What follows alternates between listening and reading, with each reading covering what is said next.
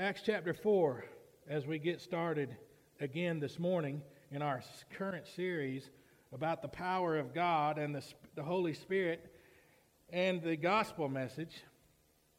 Just in a brief portion of the book of Acts, we've been in chapter 1, we've been in chapters 3 and 4, and then been in chapters 5, and today we're going back to chapter 4, just so you know. If you remember, uh, if you remember, uh, we did chapter 1 in the first sermon, the first message, talking about the Holy Spirit, the need for the Holy Spirit, the power of the Holy Spirit, and the things that happen because of the Holy Spirit. If you read all of chapter 1 and 2, you'll, you'll read that 3,000 believed because of what the Spirit of God uh, did in the hearts and minds of the believers. And then in chapters 3 and 4, we studied again the miraculous signs that uh, happened because of the Holy Spirit and the faithfulness of the believers. And those miraculous signs, remember, were getting the attention of the believers or of the people who would soon to become the believers, the attention of the world, including the opposers. Again, we read 4,000 believed or so. After that happening. And then in chapter 5 last week, we saw uh, more miraculous activity, getting more attention, mostly of the opposition, and we saw the power of God in the face of opposition. We saw the power of the gospel. We saw uh, the power of the Holy Spirit in the hearts and minds of the believer. Today we're going to look at more of the same, but however, we're going to try to focus on uh, certain things that we can find in Acts chapter 4, beginning at verse 23. And let's read the first 2 verses 23 and 24 together. This is after uh, they had been arrested for healing the crippled man that had been crippled, uh, uh, the crippled beggar. And they were arrested, and then they were told not to preach in Jesus' name, and they were told uh, to uh, go back into uh, the community without preaching the name of Jesus. And they said, Judge for yourself what is right. Is it to obey God or to, to obey you or, or people? And that was in verse 20, uh, 19 of chapter uh, 4. And we read now, he says on verse 23, uh, he says on verse 23, he says, On their release, Peter and John went back to their own people and reported all the chief priests and elders had said to them, which is what I just, what I just mentioned. Said, Stop preaching in Jesus' name. Stop doing this. Stop raising up people and believers. Stop creating problems for us. Verse 24 says, When they heard this, they raised their voices together in prayer to God. Sovereign Lord, they said, You made the heaven and the earth and the sea and everything in them. All right? So let's pause right here and talk about this. First off, there's persecution, there's trouble, there is hardship, there is intimidation, there is threats coming because they're what? Preaching that Jesus is not only the Messiah, but also that he has resurrected from the dead, which is important.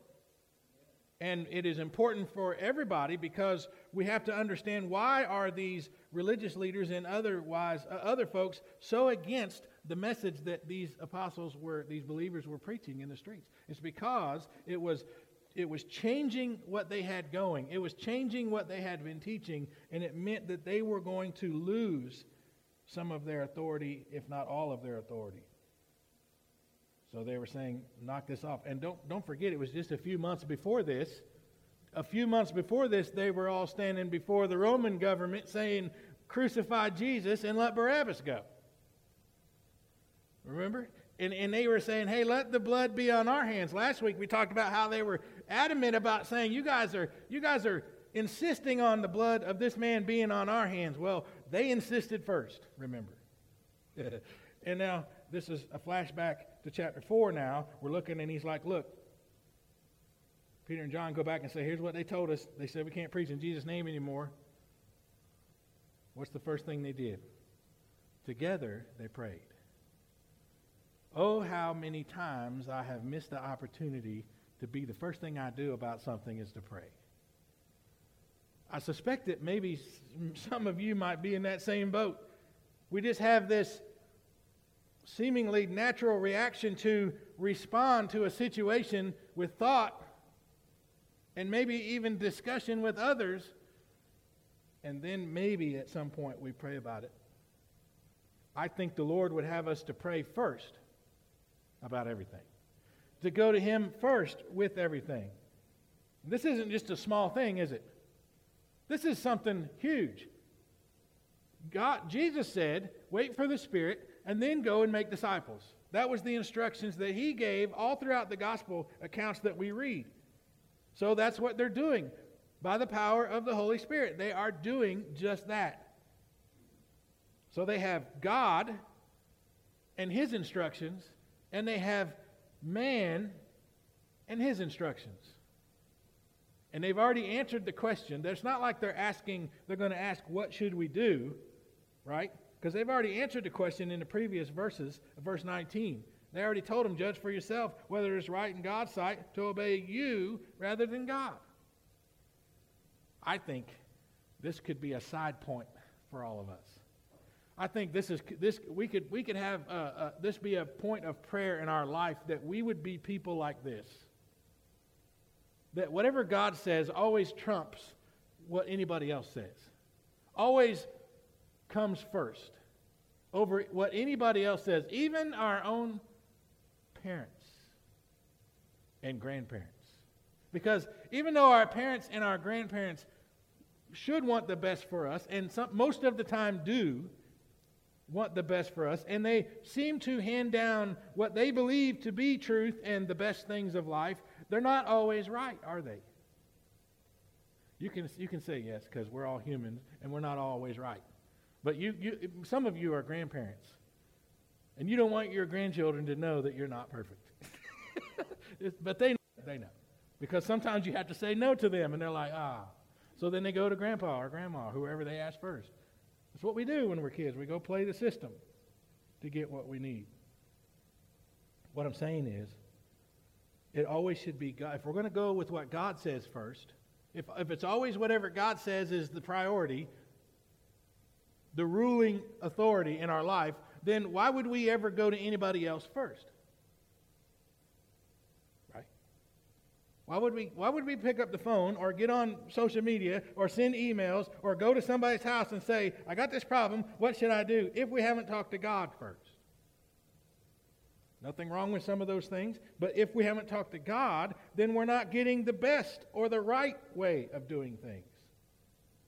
I think sometimes this is just Another a side note to the side note. Sometimes I, I don't go to God first because I, I, want the answer that I'm looking for, and I'm probably uh, pretty certain that He's going to tell me something different, right? Because we already know what God says if we read our Bibles.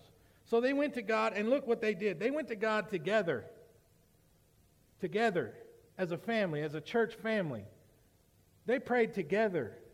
There is power in prayer, and there's power in communal prayer or the prayer within the body of Christ, brothers and sisters coming together because it's the same Spirit, the same Savior, the same Father, all one. So why wouldn't we come together and ask God what to do? It's what we try to do here, I think, in our in our congregation here, our local congregation. We're seeking the Lord's guidance in how to make disciples and what to do in the world, in this community, to be able to set ourselves up to be the best disciple makers we could be for God. It's called vision, it's called goals, right? That's what the leadership training stuff is all about. We talk about where God might have us go, what things we might do, how could we do things different, what should we do the same. We go to God together. So when they heard this, it was natural for them to raise their voices together. They all together went in prayer. They didn't all pray together at the same time out loud. They had someone leading the prayer, and they would pass around the. the it's some, similar, similar to what we do on Sunday mornings. Most of you should know, and maybe some of you don't know, but at 9:30 every Sunday morning, there's whoever's here in the building. We stop everything and we have prayer. We have prayer over the prayer list, and then we have prayer over the day. And what's going to happen here? what we're doing right now. And it's important for the church, the family of believers, to come together and talk to God. so that we honor him and that we receive what he has for us and that we can worship him in a way that's appropriate.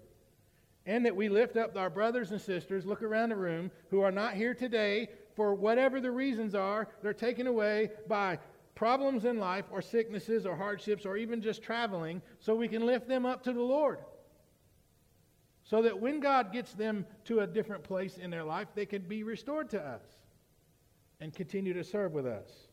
Maybe they're only gone for one weekend. Maybe they're gone for several weeks. Maybe they're dealing with hard things that they don't need to be alone about. Maybe they need a phone call or some encouragement in some way, form, or fashion from the church, which, by the way, you guys are pretty awesome at. Over the last several weeks, I've heard from people in our church how they are overwhelmed by y'all's encouragement toward them throughout their hardship. And, and, and that's because the Lord is having his way in our hearts, and we praise him for that. And we give you, we give you some acknowledgement for your faithfulness. So, so just know that that's happening and know that God is having his way. So look, what he, look how they pray, though. He said they acknowledge God's sovereignty, right? They acknowledged the power of God. It says they, they went, lifted their voices together in prayer to God, and they said, Sovereign Lord, you made the heaven and the earth and the sea and everything in them. Now, do we think that they had to tell God this? That, do they think they had to inform God of this fact? No, I don't think so. I think that they are saying to themselves and they're uh, saying to God, We know who you are. And we know your power. We know that nothing exists that you didn't create and that you're not Lord over. Everything is yours. Everything is in your hands. This is important for us to understand what's about to happen in this prayer. It's important for us to understand it so that we can allow it to be true not only here in the scripture, but also in our own lives, in our church, and in our witness. Okay? It's important that we acknowledge God for who He is, His authority, His power, His lordship over all of the universe and all of creation. Then, he, then they say, uh, then they say in, in, in, in verse 25, whoa, that ain't verse 25. Put me on the next slide, would you, would you, Kevin? So, verse 25, he start, they start, they continue to prayer. It says, You spoke by the Holy Spirit through the mouth of your servant, our father David. Okay, so they know David, they know about David, and they say that whatever David wrote down in Psalm chapter 2, in, in the first couple of verses of chapter 2, was inspired by the Holy Spirit. Words given to David by the Holy Spirit. I think if that's true, and it's in the Word of God, so I believe it's true, I think that the, that means this is the very words of God, spoken through David, and now shared again through the believers in their prayer here's what they said. They, they quoted Psalm 2 and they said, Why do the nations rage against, uh, excuse me, why do the nations rage and the peoples plot in vain? The kings of the earth take their stand, and the rulers gather together against the Lord and against his anointed one. That's the quote from Psalm 2. So I wonder why they're quoting, I don't wonder, I'm asking you to wonder. I wonder why they're quoting Psalm 2 to God. It came from God to start with. I think this is, remember, this is their prayer in response to the, the men who are in authority in this world telling them they can't do what God said for them to do, which is go and preach the gospel and make disciples. So they're looking at God and they're like, uh, I think it was your Holy Spirit that said, uh, Why do the nations rage and the peoples plot in vain? You ever felt like you're doing anything in vain? Like you're just wasting your time with something? You know? It's like anybody who tries to convince me that tofu is good, it's just, it's, their work is in vain. It, it will never happen. There's no way that you're going to convince me that you can make tofu tastes good to me. Now, I, there's, a, there's a small chance I could be wrong about that, but I just think the effort would be in vain. He says the kings of the earth take their stand, and the rules, the rulers gather together against the Lord and against the anointed one. And, and David's, David's talking about himself because he was the anointed one, but he's also talking about the anointed one, Jesus. Because David was an example of Jesus at some in his lifetime. I want you to, I want you to notice. Why, think about our day, our world today. Think about the life that we're living. Think about all the things that go on in our lives, in our community, in our nation, around the world, and you look at how many different ways that the world is trying to be against God right now. You think about that. And it becomes concerning, doesn't it?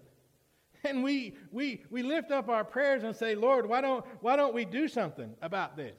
Why don't you do something about this? And we say things like, if, if, if, if people would just turn back to God, this, this would all go away. Which is true, isn't it? We've seen it happen over and over again all throughout Scripture. When people turn to God, then His hand of blessing returns. And when they turn away from God, His hand of blessing backs off. The world plots against the Lord.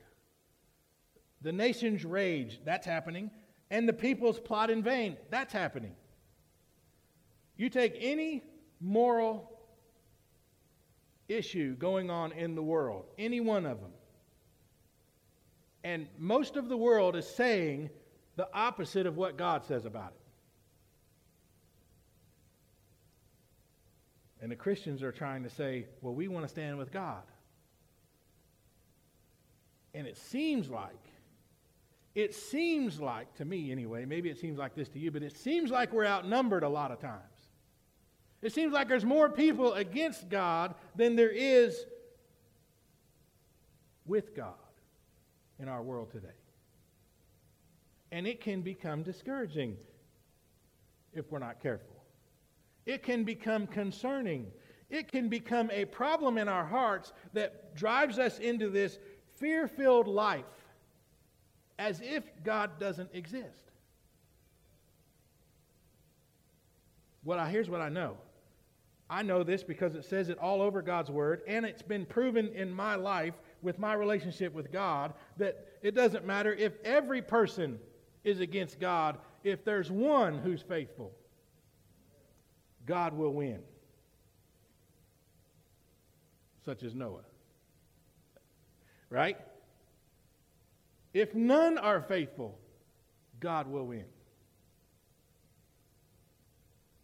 God is unstoppable, y'all. I'll go over here. Maybe the pulpit was in the way.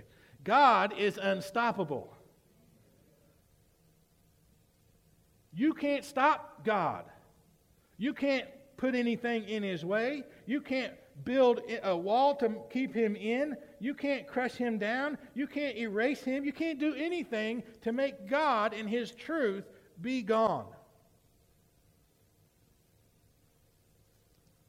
So that's why the people, the believers, after they've been persecuted for preaching the gospel and for loving people and loving God in such a way, they were threatened by the opposers of God. So they go to God and they're like, hey, God, uh, we're doing what you said, and we believe that you're going to handle this. And we believe you can handle this. Why? Because everything belongs to God. You ever think about it? Th- think about the issues of the world. Think about the issues of our nation. Think about the issues of our communities, the issues in our neighborhoods, the issues in our own homes, and the issues in our heart, and how great they are and difficult they are, and the struggles that come along with them. God already knows and is already involved. Isn't that great? Now, I know some of y'all are in some valleys right now, and it's hard to understand that or hard to absorb all of that fully. Because I've been there, and sometimes I live there. And it's a battle, isn't it? You know that God is there, and you know that God understands, and you know that God has authority over it, and you know that God is doing something. But it doesn't change how you feel sometimes. Right?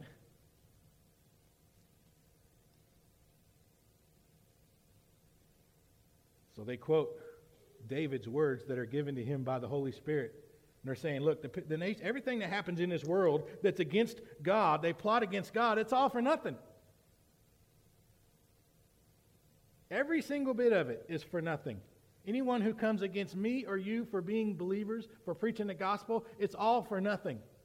Because God's truth will reign forever. All right, get with me, y'all. Verse 27, let's look at verse 27. Go to the next slide if we can. No, there's 26. All right, verse 27. Here we go. He says, Indeed, Herod and Pontius Pilate met together with the, the, the Gentiles and the people of the people is plural. The, the original writing is the peoples of Israel in this in this city to conspire against you, your holy servant Jesus, whom you uh, anointed. still talking to God, still giving God credit where credit's due, still saying that God's awesome and it's His plan. And these people, uh, uh, uh Gentiles and the people of Israel, everybody plotted against this Jesus plan. Here it is, right here, y'all, in verse 28. This right here is where it's at. This right here is what helps me and should help you and every other believer in this world in the times of hardship and persecution and trouble and sadness and, and depression and darkness. This will help you if you could understand it. Verse 38 or 28 says, They did what your power and will had decided beforehand should happen. They who? The people that were opposing Jesus in God's plan. You ever think about it? How would you like to be Judas? You ever think about that?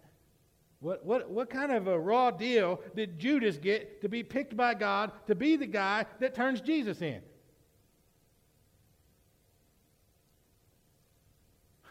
Until you understand the gospel and how Jesus died for everybody. Everybody has opportunity to repent of whatever their role is in putting him on the cross, including me and you. My role in putting Jesus on the cross was just as bad as Judas's role. And yours was too.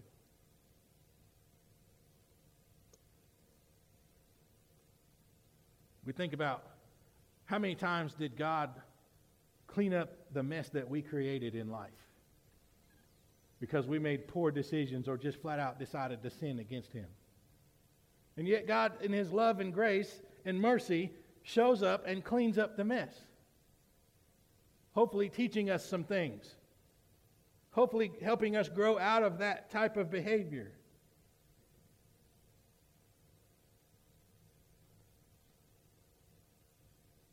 For 30 years, I learned what tw- verse 28 meant.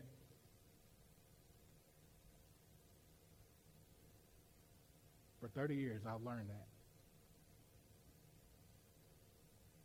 These people, they did what your power and will had decided beforehand should happen. Goes back to the beginning of the prayer. God, you created all of this. There's nothing that happens that you don't allow happening. There's nothing that, that's going on that you're not involved in. There's nothing that, that, that is good or bad going to happen without your approve, your say so, you letting it happen or making it happen. Do we think that God is ever surprised by the happenings in this world?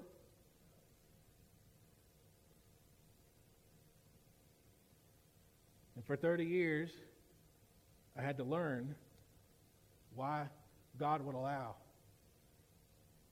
my son to be disabled. Suffer. But now I know. Now I know. I started to know about halfway through that journey, I started to figure some things out. But now I know. Because God did some amazing things. It wasn't that something happened that God didn't know, or that God makes mistakes, or that God didn't see that coming, or that God was punishing somebody, or that God was not doing something because He's a mean God. None of those things.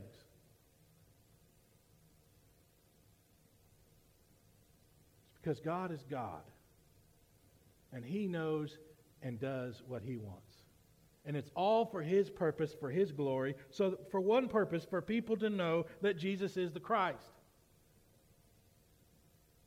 And I have to believe that my son being born the way he was had something to do with me coming to Christ at some point in my life.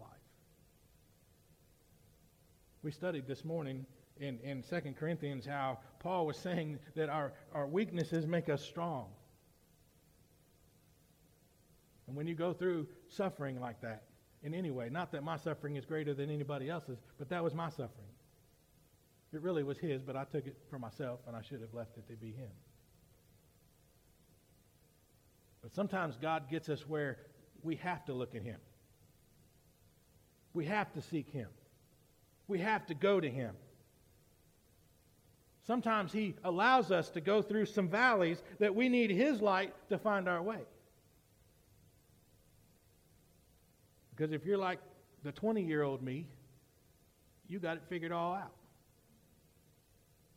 I was on plan X or something of my life when I met Jesus for the first time. When I finally said yes to the Lord and got saved, I was already on plan X. I had exhausted all these other plans on how to live my life and be successful and be happy and not suffer and solve all the problems, at least in my world.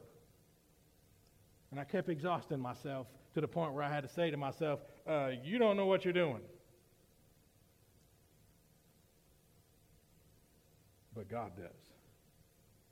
See, it says, it says your, his power and his will had decided beforehand that those things should happen. In, his, in this case, talking about the persecution of these believers, talking about these people saying, Don't be preaching in Jesus' name anymore, or we will arrest you again and we will punish you. And Jesus, it goes right along with what Jesus taught. You, they will hate you because they hate me.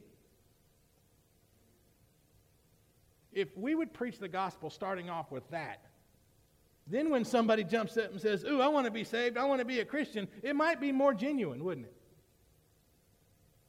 Because we're saying, hey, do you want to be hated? Anybody? Nobody wants to be hated. But nobody wants to go to hell either. So here they are, filled with the Spirit, and they're lifting their voices up to God, and they're saying, Hey, God, we know that all this is yours, and you created it all, and nothing happens that you're not a part of. So look what they say in verse 29.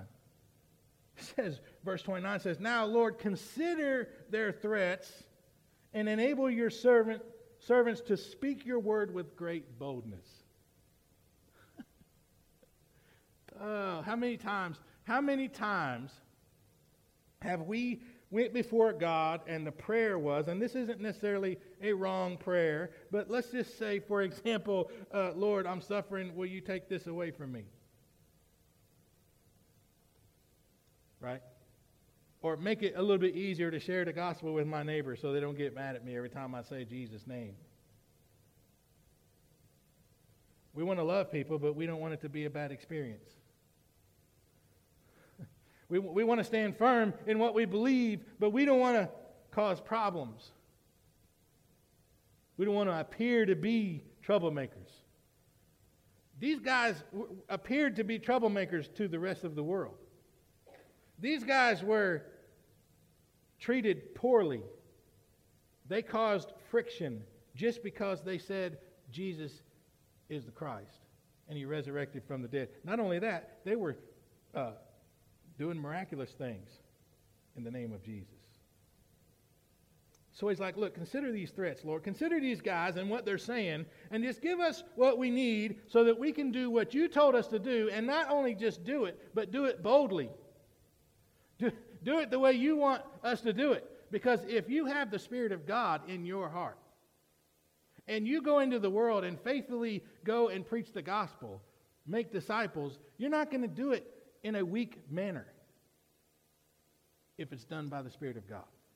You're not going to do it like timidly if it's done with the Spirit of God in your heart. We're ambassadors for the gospel, y'all. We walk around, we walk around knowing who we are. We walk around knowing who lives in us. We know who our Father is. We know He's the God of all things, and everything is in His hands.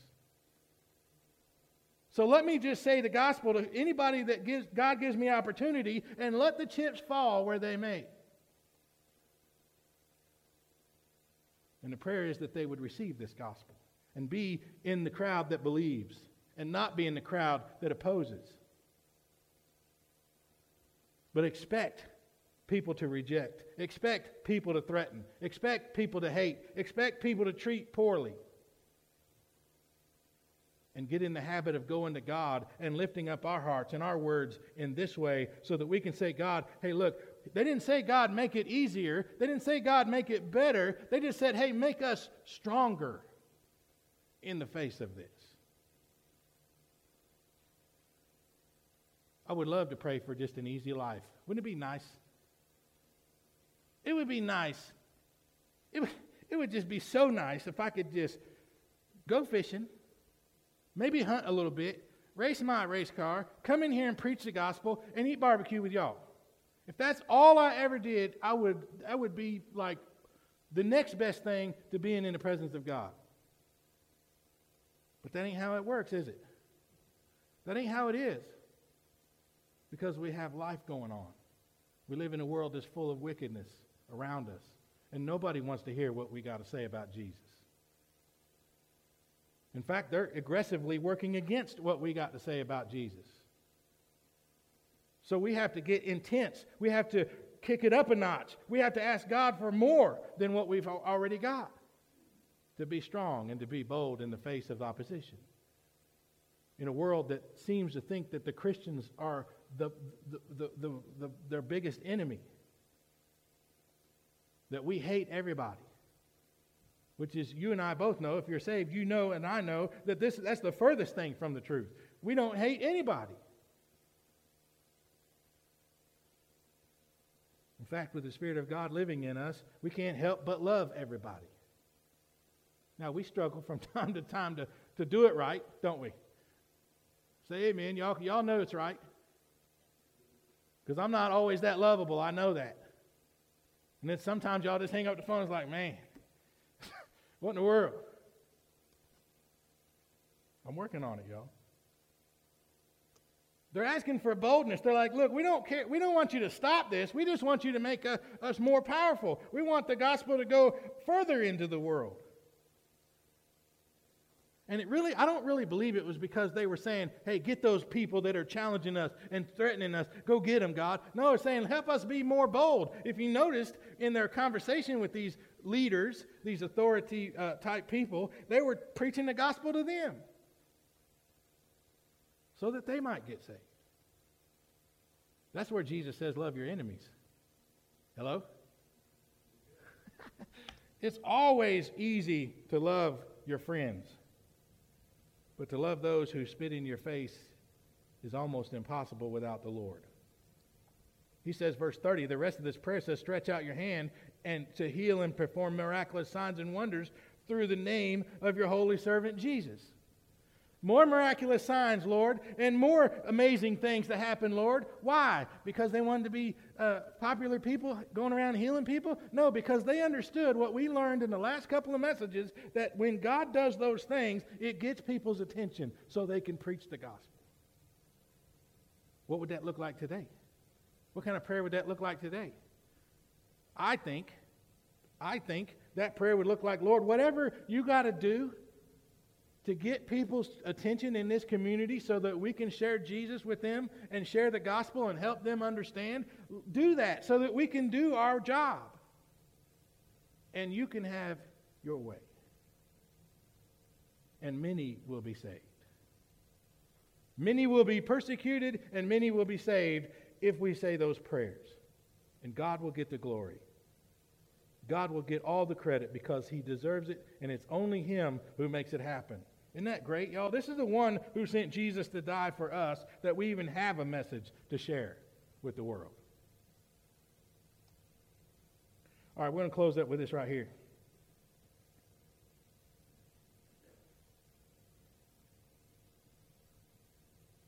As long as we're remembering that verse 28 tells us that whatever's going on in our lives and in our world, it's all part of God's plan.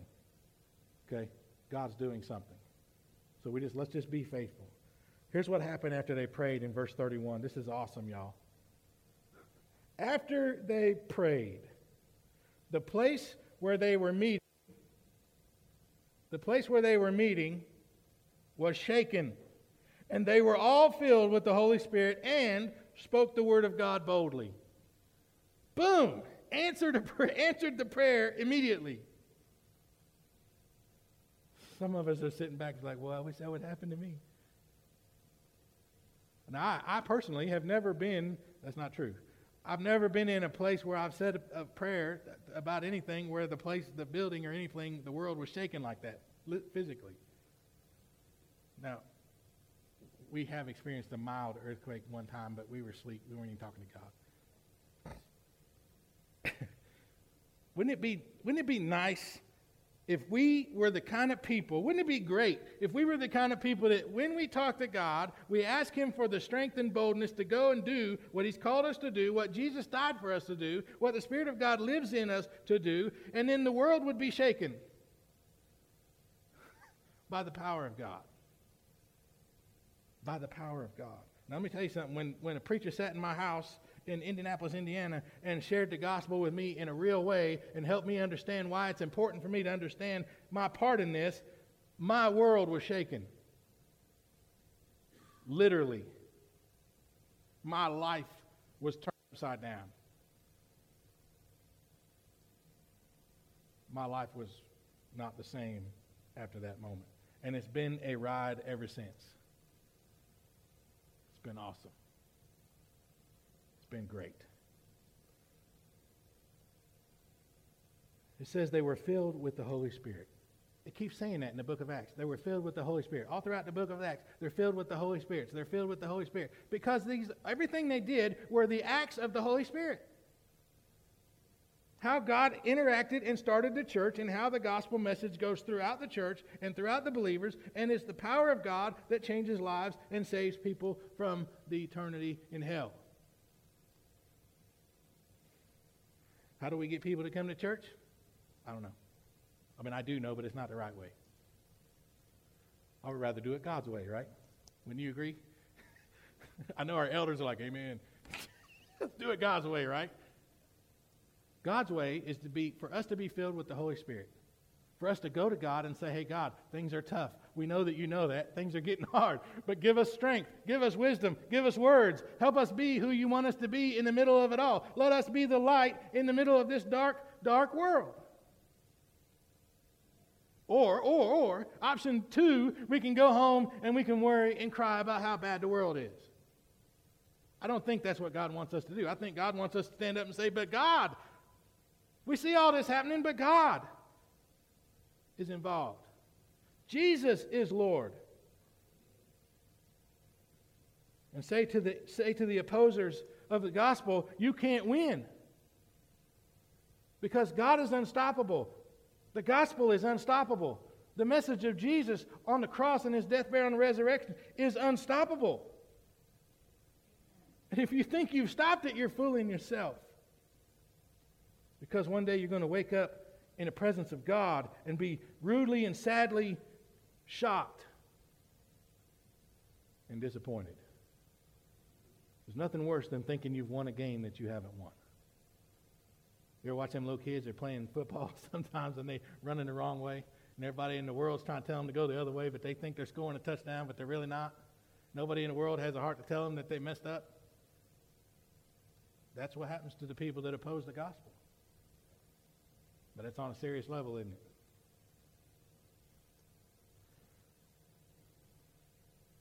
This is, the power of God is unstoppable. The power of the Holy Spirit is unstoppable. The gospel message, unstoppable. It doesn't even matter. It doesn't matter what's going on. If you or I, as believers, try to stop what God's doing in your life, we're the ones going to suffer.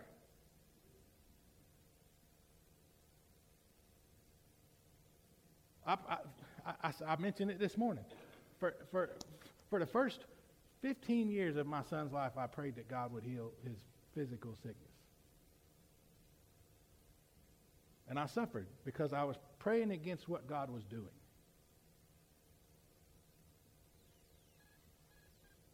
Right? Because God was doing great and amazing things. Awesome things that we would have never witnessed had he done something different. And people got saved because of him. People get saved because of y'all. People get saved because of y'all and because of y'all. Because of what he does in your life. Because sometimes we suffer and people see our suffering and they're like, how do you, what in the, how, how do you have so, so much peace in your life even though we see you're suffering? There's no way I could go through what you're going through and still be as positive and peaceful as you, even though our faces are full of tears and hardship. It's because they're seeing God in you. They're seeing the gospel played out in your life. Isn't that, isn't that great? We should, we should be the most excited, the most powerful, the most confident people in the world. Because we can't lose. We're going to talk about that next week. We cannot lose. You can lose, but the kingdom of God can't lose. And when I say we, I mean those of us who belong to the kingdom of God because we believe that Jesus is the Christ. And if you're not one of those people, now's the time. Not right now is the time. Jesus is Lord. He was here in the flesh. He's God, fully God, fully man in the flesh for the purpose of dying on the cross so that he could be resurrected from the dead, so that all who believe that that's true can be saved. And the Bible tells us if you do believe that, you should repent. Stop being an enemy of God. Just say, you know what, I'm going to stop living like God don't exist. And then I'm going to confess Christ. I'm going to say to the world, I believe. Be baptized for the forgiveness of your sins. That's what the Bible teaches us. And then the gift of the Holy Spirit comes into your life and you become unstoppable. You become unstoppable for the glory of God. You become amazing for the glory of God. You become everything that Jesus died for you to be so that someone else has an opportunity to be saved. Did you ever realize your salvation is not just for you? It's just a side benefit, really. It's for me, but I it's also for me to help somebody else. The ship is going down, y'all. We got to help as many as we can. I love you and the Lord loves you. If y'all are ready to sing, we're going to sing a song. And if you, if you don't know the Lord, you're not saved, then you need to decide that as soon as you can. As soon as, right now would be the best opportunity. If you're not sure, just come talk to me and we'll talk about it some. But if you're ready, we can make it happen now.